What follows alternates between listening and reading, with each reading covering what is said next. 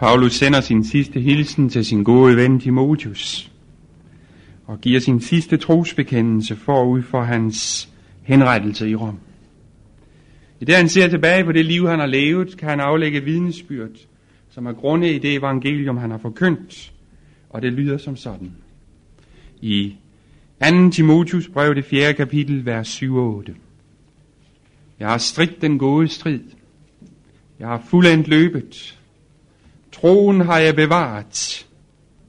Så derfor venter mig nu retfærdighedens sejrskrans, som Herren den retfærdige dommer vil give mig på hin dag.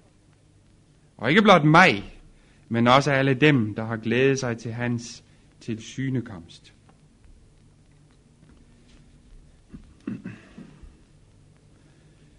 Efter et langt livs tjeneste, hvor Paulus kan bekende, jeg ved, at i mit kød, det vil sige mig, i mit kød bor der intet godt.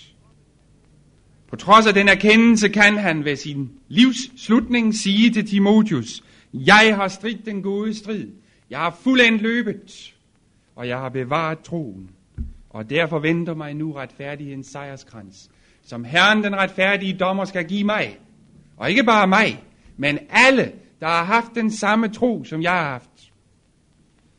Var, P, var Paulus bange for dommen, der skulle komme? Så han fremad til den med rysten og bæven og angst. Der står tværtimod, han så fremad med glæde, fortrøstning, absolut vidshed om, at den dag Gud dømmer, der vil han sige, Paulus er Tarsus, han er frikendt. Der er ingen vaklen hos Peter her. Anderledes med Felix, dengang Paulus talte til ham om den kommende dom og om afholdenhed, så læser vi hvorledes, at han blev rejseslagen. Alene tanken om at skulle frem for en højere domstol en dag, hvor han skulle gøre regnskab for det liv, han er levet, fyldte ham med en rejsel, så han sagde til Paulus, gå for denne gang. Jeg vil ikke høre mere. Tal ikke mere til mig om det her. Men for Paulus var det helt anderledes. Han ved, at den dag Kristus dømmer, der vil han blive tilkendt evig liv. Han er sikker. Han er absolut sikker. Der er ingen tvivl hos Paulus vedrørende hans evige frelse. Ingen. Absolut ingen. Og jeg gentager, der er ingen, der er en ægte kristen, der behøver at tvivle på sin frelse. Men har du ikke troen, som Paulus havde den, så vil jeg gerne fortælle dig med det samme. Og det vil jeg gentage til du, det ringer i ørerne på dig. Og der er du fortabt. Der er der absolut ingen frelse.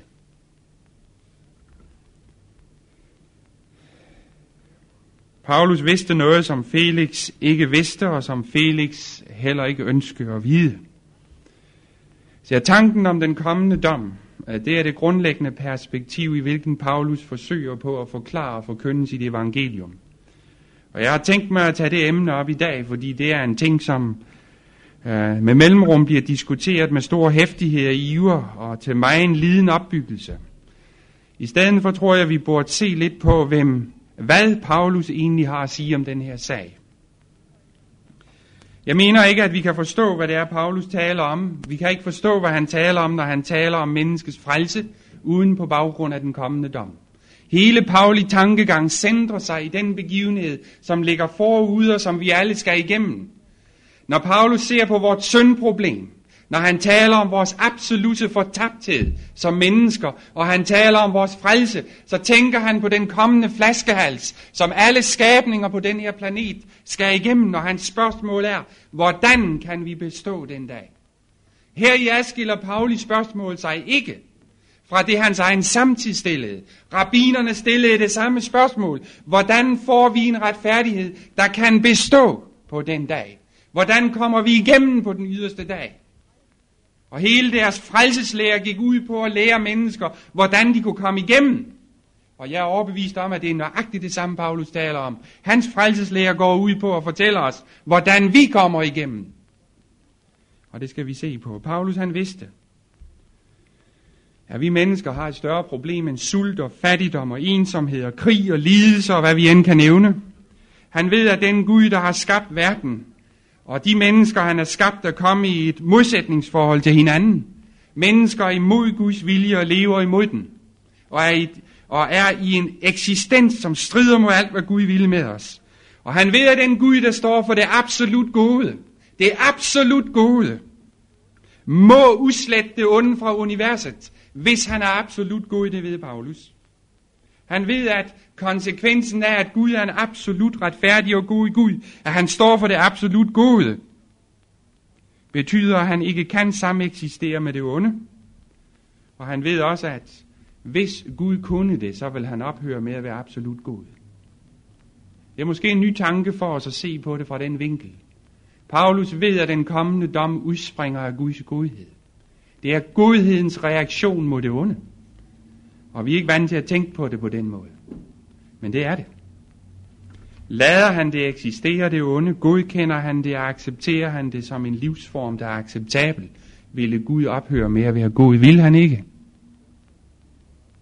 Døm selv, om Gud vil ophøre med at være god. Hvis han lod det onde eksistere, så er det en acceptabel livsform.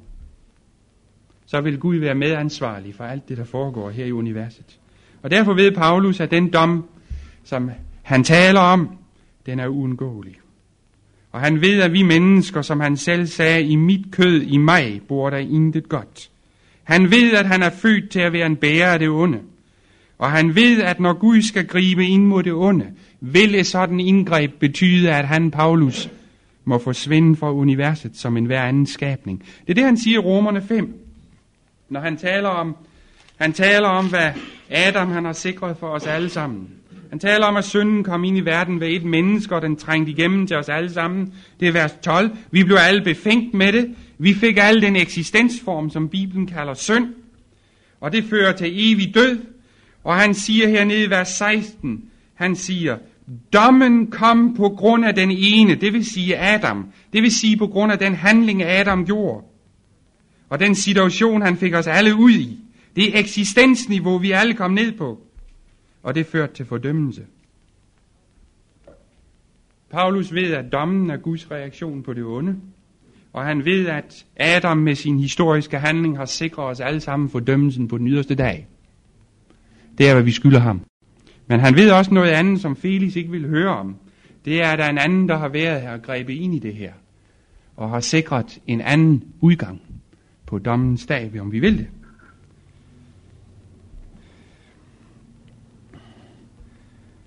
Han ved, at det er synd, der forårsager dom. Og han ved, at Guds dom den dag, hvis Gud må forblive god, må være, at alt det onde må fordømmes. Det er han klar over. Derfor kunne han, da han gik ud og prædikede sit evangelium, som da han mødte de lærte i Athen. Og der vil Paulus ikke tilbage. Jeg tror nok, at når vi skal prædike, så vil vi meget nødigt tale om den kommende dom. Vi bryder os ikke om, at vores tids mennesker skal høre os sige sådan noget, for det lyder afskyelige i menneskers ører. Men Paulus var en mand, der vidste, havde et helt andet realitetssyn. Han vidste, at det var en historisk begivenhed, der ville komme. Han vidste, hvor hele verden var på vej hen. Han vidste, at Gud en dag ville gøre det der. Hvis Gud ikke ville ophøre med at være Gud, måtte han gøre det.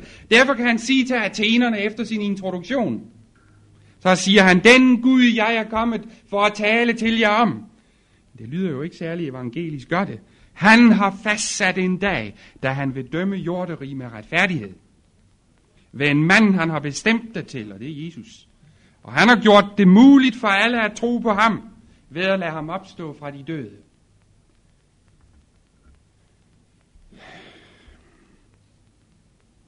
Jeg har læst, at der er nogen, der mener, at når man taler om den kommende dom, så er man en sælger, som forsøger på at skræmme mennesker på deres frygt og deres dårlige samvittighed. Så må jeg spørge, hvad Paulus var for en sælger i evangeliet. Jeg tror ikke, han sagde det her for at skræmme os, eller skræmme athenerne.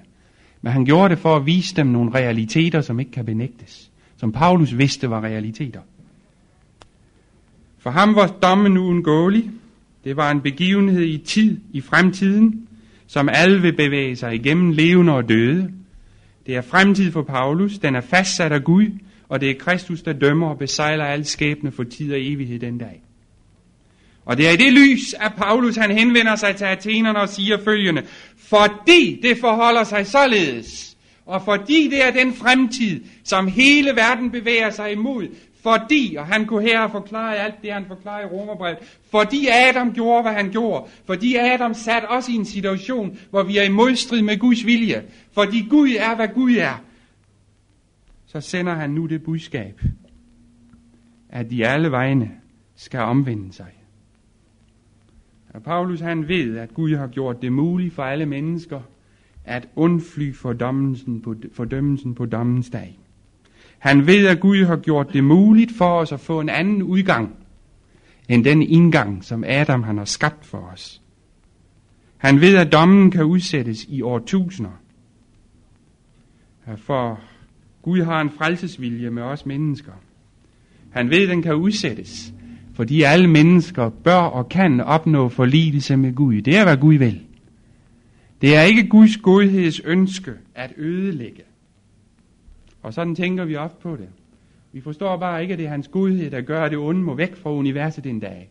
Og vi forstår bare ikke, at det, at vi er bærere af det, betyder, at vi må væk, hvis det onde skal væk.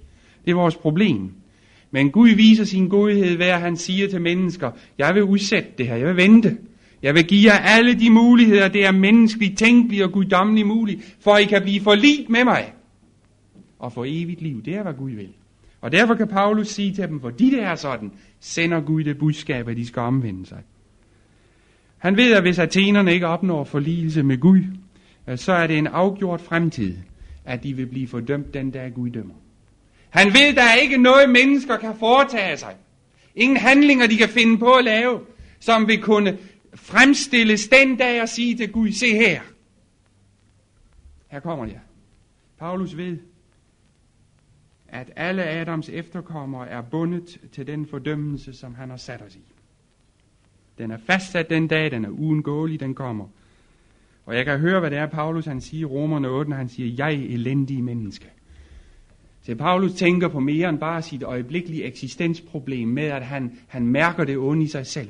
Nej, han har et dybere perspektiv. Han tænker på, hvordan skal jeg slippe den dag? Mig elendige menneske, hvordan slipper jeg ud af det her? Hvordan får jeg en positiv skæbne den dag? Er Gud dømmer. Hvordan får jeg den retfærdighed, der kan bestå for den evige Guds dommers ocean? Det er Paulus spørgsmål. Hvordan opnår jeg frikendelsen? Det er, hvad Paulus tænker på. Det er grundlæggende i Bibelens og apostlenes lære, at den Gud regner som retfærdig, han frikendes den dag Gud dømmer, og det er grundlæggende, at den, som Gud regner som uretfærdig, han fordømmes den dag. Det er afgjort fremtid. Jeg mener, Adam har afgjort den ene, og Kristus har afgjort den anden. Det kan ikke ændres. Der er kun to muligheder. Og det er helt klart, allerede Moses begynder i det 15. kapitel at tale om, at den, der tror, er den, at Gud regner den troende, den, der Gud regner som troende, det, den Gud regner som retfærdig, er den troende. Hvor kunne de tage så meget fejl? Hvordan kunne mennesker, der havde fået den bog overleveret og fået Bibelen i hånden, hvordan kunne de tage så grusom fejl? At de ikke kunne se, at det går igennem hele Bibelen, at den, der har troen, er den Gud regner som retfærdig. Du behøver ikke at forstå, hvorfor Gud regner dig som retfærdig, hvis du er troende. Men så meget er tydeligt i det gamle testamente, at det er den, der tror Guds løfter, Guds frelsesløfter, som Gud regner for retfærdig. Han regnede Enoch og Noah og Abraham og Moses og David som retfærdige. Hvem kan læse det gamle testamente og påstå, at Gud ikke regnede de mænd som retfærdige? På en eller anden måde. Hvem vil påstå, at de ikke var troens mænd? Moses fortæller os om nogen af dem. Og hvis Gud regner dig som retfærdig i dag, når du tror, hvordan vil han så regne dig den dag, han skal dømme? Vil han ikke regne dig som retfærdig den dag også? Selvfølgelig vil han det og behandle dig i overensstemmelse med det. Når Gud regnede Abraham retfærdig, da Abraham troede, har Gud på én gang ved at lade det gå på skrift, forpligte sig for tid og evighed til at behandle et hvert menneske, der deler Abrahams tro på samme måde, som han behandlede Abraham. Hvis Gud er retfærdig, må han behandle os, hvis vi har Abrahams tro på samme måde, som han behandlede Abraham. Hvis Gud er retfærdig, må han behandle os på samme måde, som han behandler Paulus. Hvis vi har Pauli tro. Må han ikke? Gud har ingen personsanseelse. Han kender ikke forskel på os på den måde. Gud handler os alle lige. Der var to ting, der var en ting, som rabbinerne og Paulus var helt enige om, og I må ikke glemme, Paulus var jo en god rabbiner, ikke? Oplært i jødernes teologi. Han havde det hele. Han havde afgangsbeviset i orden. Men det hjalp ham ikke ret meget, han havde alligevel galt fat. Og det er han ikke den eneste, der har haft. Men Paulus lærte noget senere hen, og der kom både det, han havde lært i Jerusalem, og det, han senere hen lærte ham til gode. Han er nemlig enig med rabbinerne, det finder jeg, om én ting. De er enige om, hvad det er, vi mennesker skal opnå. En retfærdighed, der kan bestå for Gud på dommens dag. Det er de to enige om.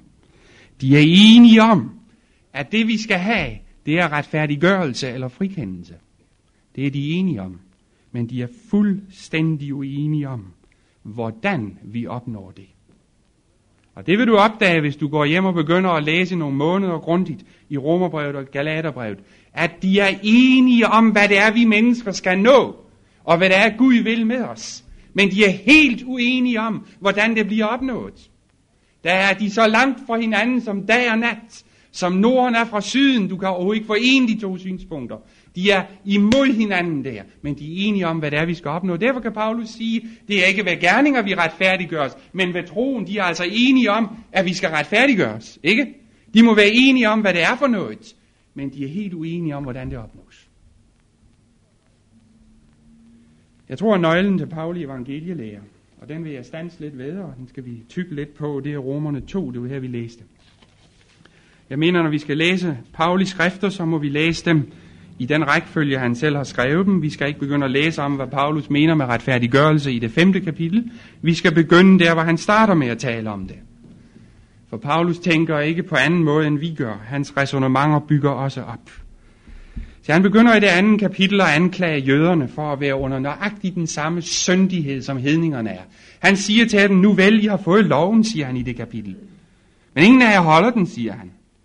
I roser jer at kende skriften, men I gør nøjagtigt de samme synder som hedningerne. Og så siger han til dem i vers 3, men du menneske, det er det andet kapitel i Romerbrevet, som dømmer dem, der handler, så læser har han lige opremse hele deres søndregister i det foregående kapitel. Du gør selv det samme, regner du med, at du vil undfly Guds dom. Ja, det gjorde de. Ja, det gjorde de faktisk. Og han går videre efter han har talt, og så taler han om dommen, og han siger, hør nu her, ringagter I virkelig Guds godhed så meget, at I ikke ved, at det er Guds godhed, der leder til omvendelse. Det, I har brug for, det er omvendelse. Men så siger han, men i jeres uomvendthed og hårdhed, så samler I jer vrede til vredens dag, da Guds retfærdige dom skal åbenbares. Læg mærke til, at Paulus tænker i de baner, som jeg har skitseret med den kommende dom, hvor Gud skal gengælde efter gerningerne. Evigt liv til dem, der i udholdenhed og god gerning søger herlighed, ære og uforkrænkelighed. Over dem, dem derimod, der søger deres ejer, ulydige mod sandheden, men lydige mod uretfærdigheden, kommer vrede og harme. Over græker og jøde, der er ingen personsanseelse her, siger han i vers 11. Det er ens for alle. Og så gør, kommer han til teksten, hvor han siger, til alle, der synder uden loven, de skal gå fortabt uden loven. Alle, der synder under loven, de skal dømmes ved loven. Altså, du bliver dømt efter det, du vidste, ikke? Gud dømmer ikke mennesker efter det, de ikke vidste. Men det, de vidste, bliver de dømt efter. Så siger han, det er ikke lovens hører, der er retfærdige, for gøre skal retfærdiggøres. Hør nu her. Det der udtryk, lovens gøre, det kan du finde i de jødiske skrifter i deres tekster. Man regner det som en fortjenstfuld gerning blandt jøderne at høre loven oplæst i synagogen. En fortjenstfuld gerning, der sammen med andre fortjenstfulde gerninger, som Gud har givet dem i det gamle testamente at udføre, så som at vise barmhjertighed mod en enke, så som at vise godhed mod andre mennesker, gøre visse ting, at dermed vil de oparbejde en positiv kredit på deres konto, der kunne opveje de sønder, de har begået på andre områder. Med andre ord, principielt kunne du opæde en enkes bog, og bagefter yde hende almiser, og på den måde gøre det ene op med det andet. Og derfor troede rabbinerne, at hvis du på den dag, da Gud dømmer, havde plus på kontoen, for gode gerninger eller fortjenstfulde handlinger, som Gud havde institueret via loven, så ville Gud erklære dig retfærdig. Hvis du havde minus på kontoen, vil han erklære dig uretfærdig. Og dermed var det. Det er, hvad Paulus mener, når han taler om lovgærning. Det var en måde at opfatte Guds lov på. Det var et system, det var en metode, det var et middel, som Gud havde ragt Israel. hvorved de kunne opnå den retfærdighed, som Gud krævede på dommens dag. Hvordan kunne det gå til, at jøderne fik den opfattelse af Guds lov? Jeg har læst det, jeg har det stående i deres Mishnah, deres altså lovbog, som jeg har derhjemme, der står, at Gud gav os mein Torah. Det vil sige mein skrifter, det er det gamle testamente, for at vi kunne opnå mein fortjeneste. Det er det, Paulus taler om her. Og det er det, Paulus siger i Romerne 3. Han siger, hvad lovgærninger vil intet menneske nogensinde blive retfærdiggjort.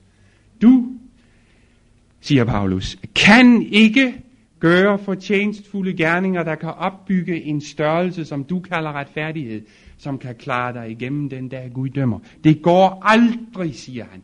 Aldrig, siger Paulus. Det er ikke måden, det opnås på. Hvordan kunne de få den opfattelse af loven? Hvad hedder det Er frelser? Frelsesmiddel. Jo, der står jo om loven, at den, der adlyder den, han skal leve ved den. Ja, ja. Det er rigtigt. Men hvad er lov for noget? Det er et udtryk for Guds vilje med at skabe os mennesker. Og til hvem blev Guds vilje åbenbart? Den blev åbenbart til syndfrie væsener, som aldrig har syndet. Og der blev sagt til mennesker, der ikke har en syndig natur. Der blev sagt til dem, adlyder I skal leve. Og de kunne adlyde, og de kunne leve. Men loven blev der ikke givet til dem som en frelser. De behøvede ingen frelser. De var jo syndfrie. Men når mennesket falder i synd, bliver Guds lov ved med at tale, som den altid har gjort. For den udtrykker jo Guds vilje med hans skabninger, og den holder ikke op med at tale, fordi vi synder. Den bliver ved med at tale på samme måde. Selvom vi skiller os fra Gud, bliver den ved med at sige, hvad den altid har sagt. Det holder den ikke op med. Og så er det, at vi falder i og bliver bedraget og tror, at vi efter denne side af paradisets have, ved det instrument, kan opnå frelse hos Gud, og det er slet, slet ikke tilfældet. Loven bliver ved med at tale om, hvad Gud har ville med os mennesker altid. Synden ophæver ikke Guds lov. Nåden ophæver ikke Guds lov. Hvis det var tilfældet, ville Guds lov ikke være mere. Og så vil der ikke længere være synd, men nu er der synd. Altså er Guds lov. Og derfor kan Paulus sige i Romerne 3, han kan sige, han kan sige, at han stævner dem for domstolen i det 19. 20. vers. Vi ved, at hvad loven siger, taler den til dem, der er under loven. For en hver mund skal stoppes, og hele verden står strafskyldig over for Gud. Ja, det er klart. Det er, hvad loven siger til syndere. Til i hans øjne vil intet menneske blive retfærdiggjort af lovgærninger. Ved loven når man kun at erkende sin synd. Det bedste Guds lov kan gøre for mennesker efter Edens have, efter syndefaldet, det er at afsløre for os, at i os bor der intet godt. At vi er fordømte, vi er fortabte, vi er i vanskeligheder. Det er den funktion, Guds vilje får over for os, når vi møder den som, for, som syndere. Den har aldrig været middel til frelse. Den bliver det aldrig. Den er og bliver et udtryk for Guds vilje med os. Så der er dem, der siger, at problemet for os, det er i frelsesmæssig sammenhæng, det er, at vi kan kun adlyde Guds lov 85-90%, aldrig 100%. Og problemet med, at vi aldrig kan nå 100% op til det, Gud kræver, det er årsagen til, at vi behøver Jesus. Lad mig sige lige rent ud, at en sådan måde at udtrykke det på, viser, at man allerede har misforstået, hvad det hele drejer sig om. Fordi det Gud fordrer af os mennesker på dommens dag, det Gud fordrer, det er, det er, det er en retfærdighed, som vi ikke kan bidrage noget til, ikke 1 procent. Og det skyldes, at Guds lov ikke bare fordrer, at dig og mig at vores tanker og vores handlinger skal være i overensstemmelse med Guds vilje. Guds lov forbyder en syndig natur. Den forbyder, at et menneske har i sig en drift og en tilbøjelighed til at gøre det onde. Derfor kan Paulus sige i Romerne 8, han kan sige, jeg har ikke vidst af begæret, om ikke loven havde sagt, du ikke må begære. Guds lov forbyder begæret. Hvis det er tilfældet, hvad kan vi så gøre ved det? Selv når du er kommet til troen og har modtaget Helligåndens gave, så fjerner Helligånden ikke din begærlige, syndige natur. Den bliver ved at være der. Det fortæller Paulus dig. Ånden begærer imod kødet og omvendt. Men han lærer samtidig, at når et menneske kommer til troen og er i Kristus, så modtager det Helligånden, og ved Helligånden bliver det syndige kødholdt i ave. Det bliver behersket. Det bliver betvunget, så du ikke længere adlyder det og lyder dets bud, men det bliver ved med at være der. Lige så længe du lever, og du vil pinefuldt komme til at slås med det, så længe du er her. Gud har i sin visdom lavet være med at fjerne det. Det vil sige, at den syndige natur, som begær, det er roden, og vores gerninger er frugten, ikke? Hvad er værst, gerningerne eller frugten? Roden eller frugten? Så Gud lader det værste blive tilbage i os. Men han giver os helligånden, så det kan blive behersket og betvunget, så det ikke får lov at udfolde sig. Det vil da sige, at det nye liv, som en kristen ved troen lever, er ikke et udtryk for, hvad han selv er. Det er et udtryk for, hvad helligånden er. Hans gode tanker, hans positive handlinger. Det er liv i kærlighed, som han lever, når han er med Gud. Det er et udtryk for helligånden, for det er åndens frugter. Der står aldrig, det er Pauli frugter. Der står altid, det er åndens frugter. Det er Guds. Og det er ikke et udtryk for, hvad Paulus er. Han kan samtidig sige, at ved mig, det vil sige mit kød, der er der ikke noget godt. Det kommer ikke derfra. Jeg er og forbliver af natur, hvad jeg altid har været. Det som Adam lå mig være. Jeg adlyder det ikke længere. Det er noget helt andet. Men det er, hvad jeg er. Og Guds lov fordømmer at være en sønder. Og have en syndig natur. Og det vil da sige, at det som Gud fordrer af et menneske den dag han dømmer, vil du ikke engang under Helligåndens vejledning kunne bidrage så meget som en tød eller bogstav til. Paulus er meget radikal. Han er klar over, hvor fortabte vi mennesker egentlig er. Han er klar over, hvor dybt problemet stikker.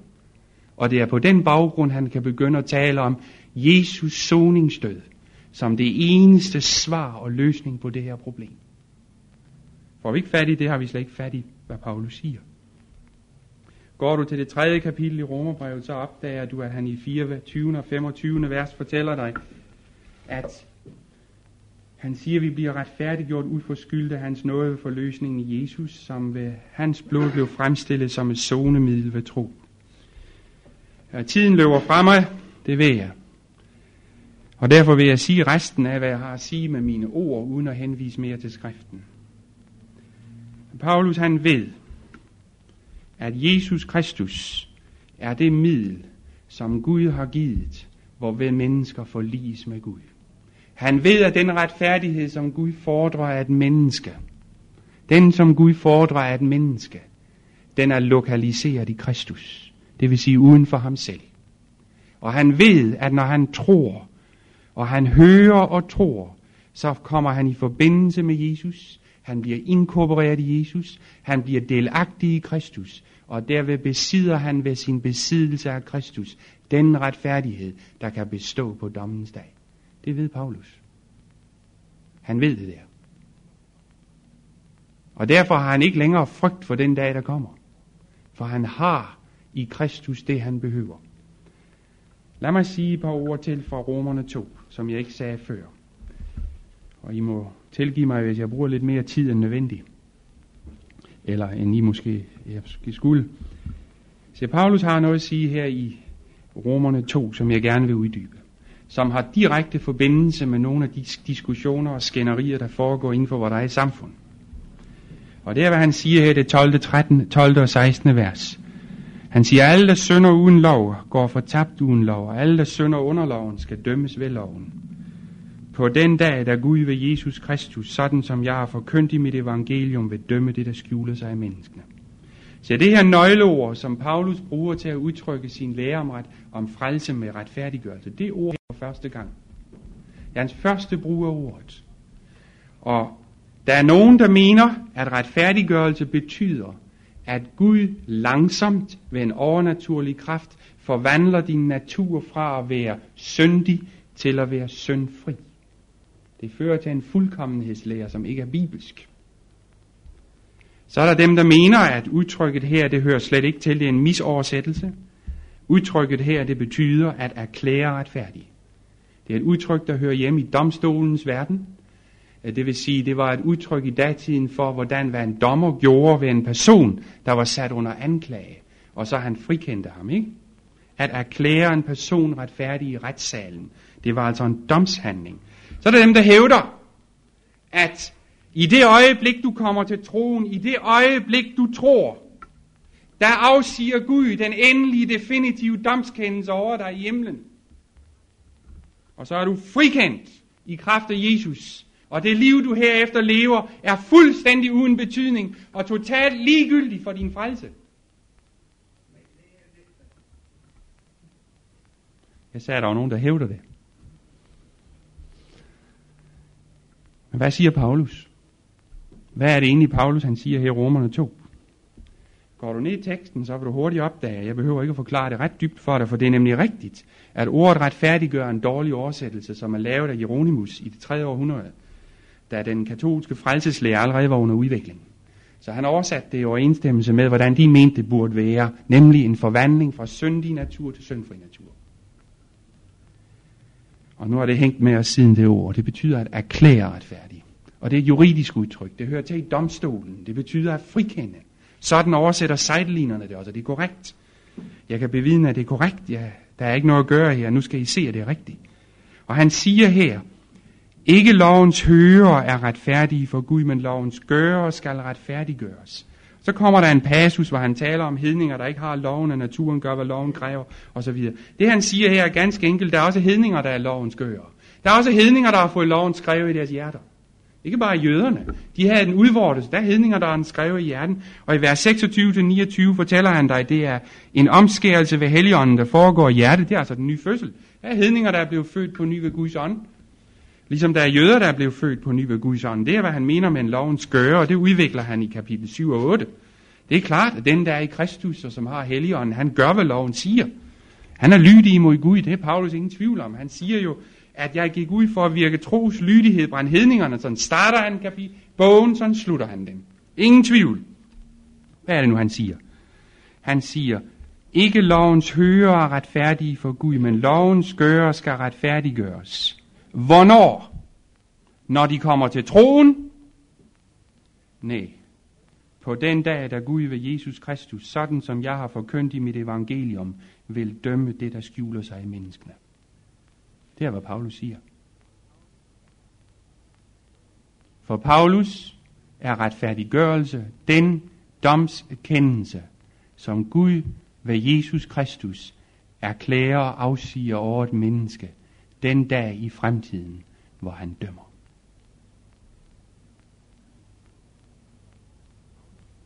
Det er, hvad det er. Men Paulus er ikke et øjeblik i tvivl, når du læser resten af hans bog, at ved troen, i det øjeblik du har Kristus, og ved troen er knyttet til ham, besidder du i Kristus, her og nu, alt hvad Kristus har gjort, hvad han gør og hvad han vil gøre. Det er ikke et spørgsmål om, hvornår Jesus udfører sine frelseshandlinger. Derfor kan Jesus sige til dem, der kommer til troen, han kan sige, de er gået fra døden over til livet. Men de ligger der i deres grave i dag og venter på at opstå. Hvordan kunne Jesus sige sådan noget? Jo, Jesus han tænker på noget helt andet. Han siger, når I er knyttet til mig ved troen, så har I i mig alt det, som kan bringe jer igennem til Guds rige. Og derfor i troens øjeblik er du overgået fra døden til livet. Det er ikke et spørgsmål, hvornår Jesus han vækker dig op af graven, hvis du er i ham ved troen. Din fremtid er sikker, du bliver opvækket. Det besidder du i det øjeblik, du ved troen er knyttet til ham. Det samme her. Det er ikke et spørgsmål om, hvornår Jesus han siger, du har, jeg erklærer dig retfærdig, jeg frikender dig og dømmer dig. Det er ligegyldigt. Det der for Paulus er det afgørende, det er, at i troens øjeblik, så har du i Jesus den retfærdighed. Gud fordrer på dommens dag, og du har den nu. Og hvis du besidder troen herfra ind til dommedag, vil Gud dømme dig den dag i overensstemmelse med, hvad du har nemlig Kristus. Og for Paulus, der er ingen tvivl i mit sind mere, og det er, at når Paulus taler om evangeliet, så taler han om den kendelse Gud vil afsige på dommens dag i kraft af, at du vil troen af Jesus. Og for Paulus er det afgjort fremtid. Afgjort fremtid. Der er ikke noget, der er tvivl hos Paulus her. Paulus siger ikke, måske vil du blive frikendt på dommens dag. Nej, siger han i Romerne 5. Adam har ved sin historiske handling afgjort, at alle, der forbliver uden for Kristus, de fordømmes den dag.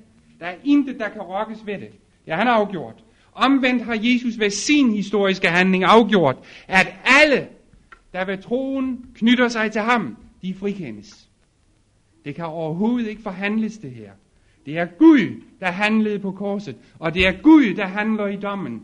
Vil han fordømme et menneske på dommens dag, som han er død for, og som han har forpligtet sig til at frelse. Når han siger, hvis du tror mig, så har du det. Det er det, Paulus siger i Romerne 6, nej, hvad er det? Ja, 5, 10.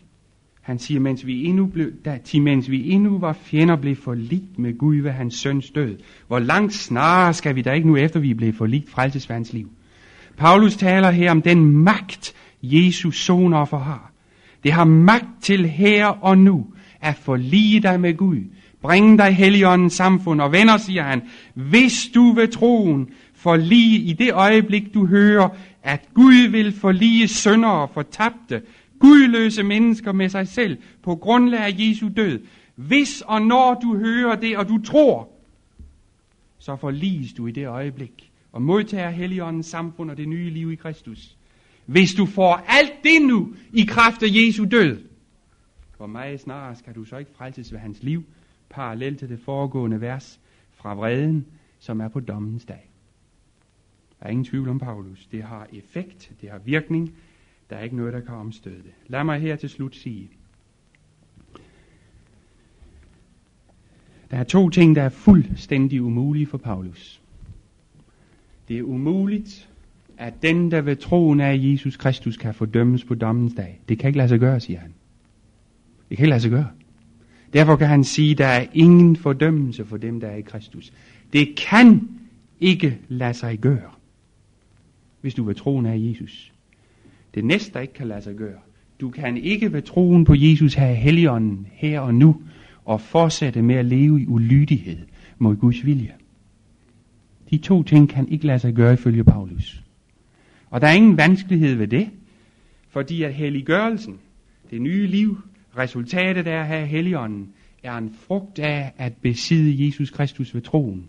En følge af at besidde hans retfærdighed, som er lokaliseret i ham. Frikendelsen på dommens dag er også en følge af at besidde Jesu retfærdighed. Du kan ikke have den ene følgevirkning af at være i Kristus, uden at have den anden. Nu er det jo sådan, at det er på eksistensen, det vil sige på det liv, vi lever, at det viser sig, om vi er i Kristus eller ej, ikke? Det er her, vi kan mærke problemet. Jeg mener, du ved, Paulus ved, han vidste, om han var i Kristus. Han så, om åndens og kom i hans liv, eller de gjorde det. Han vidste, om han var i Jesus eller ej.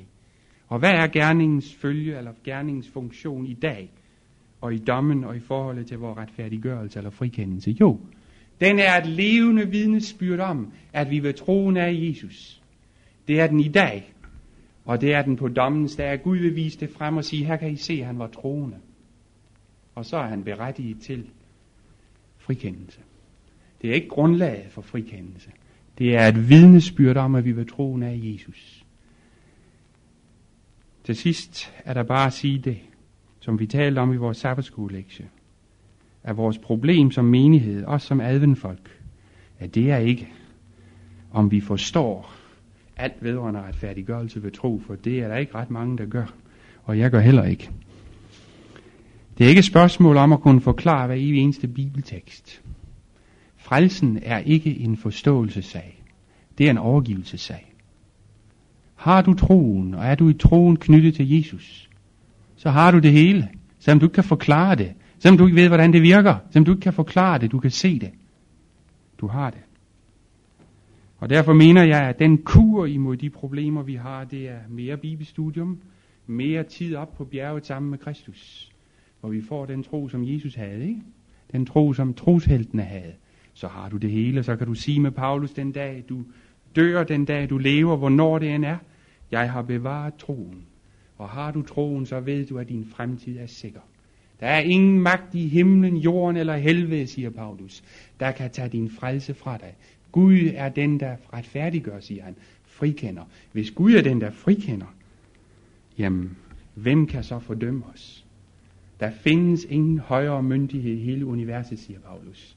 Så hvis Gud frikender den, der er i Kristus, hvem kan så fordømme? Skal vi bede? Jesus, vi beder om, at du vil være hos os i dag. Vi beder om, at vi må lære at være på bjerget sammen med dig. At vi må lære at bede. Vi må lære at tro. Vi må lære at vandre med dig. Lære at være i dig. Der ved vi, at frygten for dommens dag, frygten for de, de ting, som vi reddes for her i livet, de vil blæses væk. Vi ved, Jesus, at dine tjenere og fordom så fremad med frimodighed. Og jeg beder om, at vi må kunne se fremad ved frimodighed og ikke skamme os over det håb, vi har fået, og ikke skamme os over adventbudskabet. Jeg beder dig, Jesus, om, at vi må forstå, at aldrig nogensinde har du ønsket, at evangeliet skulle stå klarere, end det gør i dag. Og jeg beder om, at vi må høre det. Jeg beder om, at vi må leve i det. Jeg beder om, at vi må modtage det.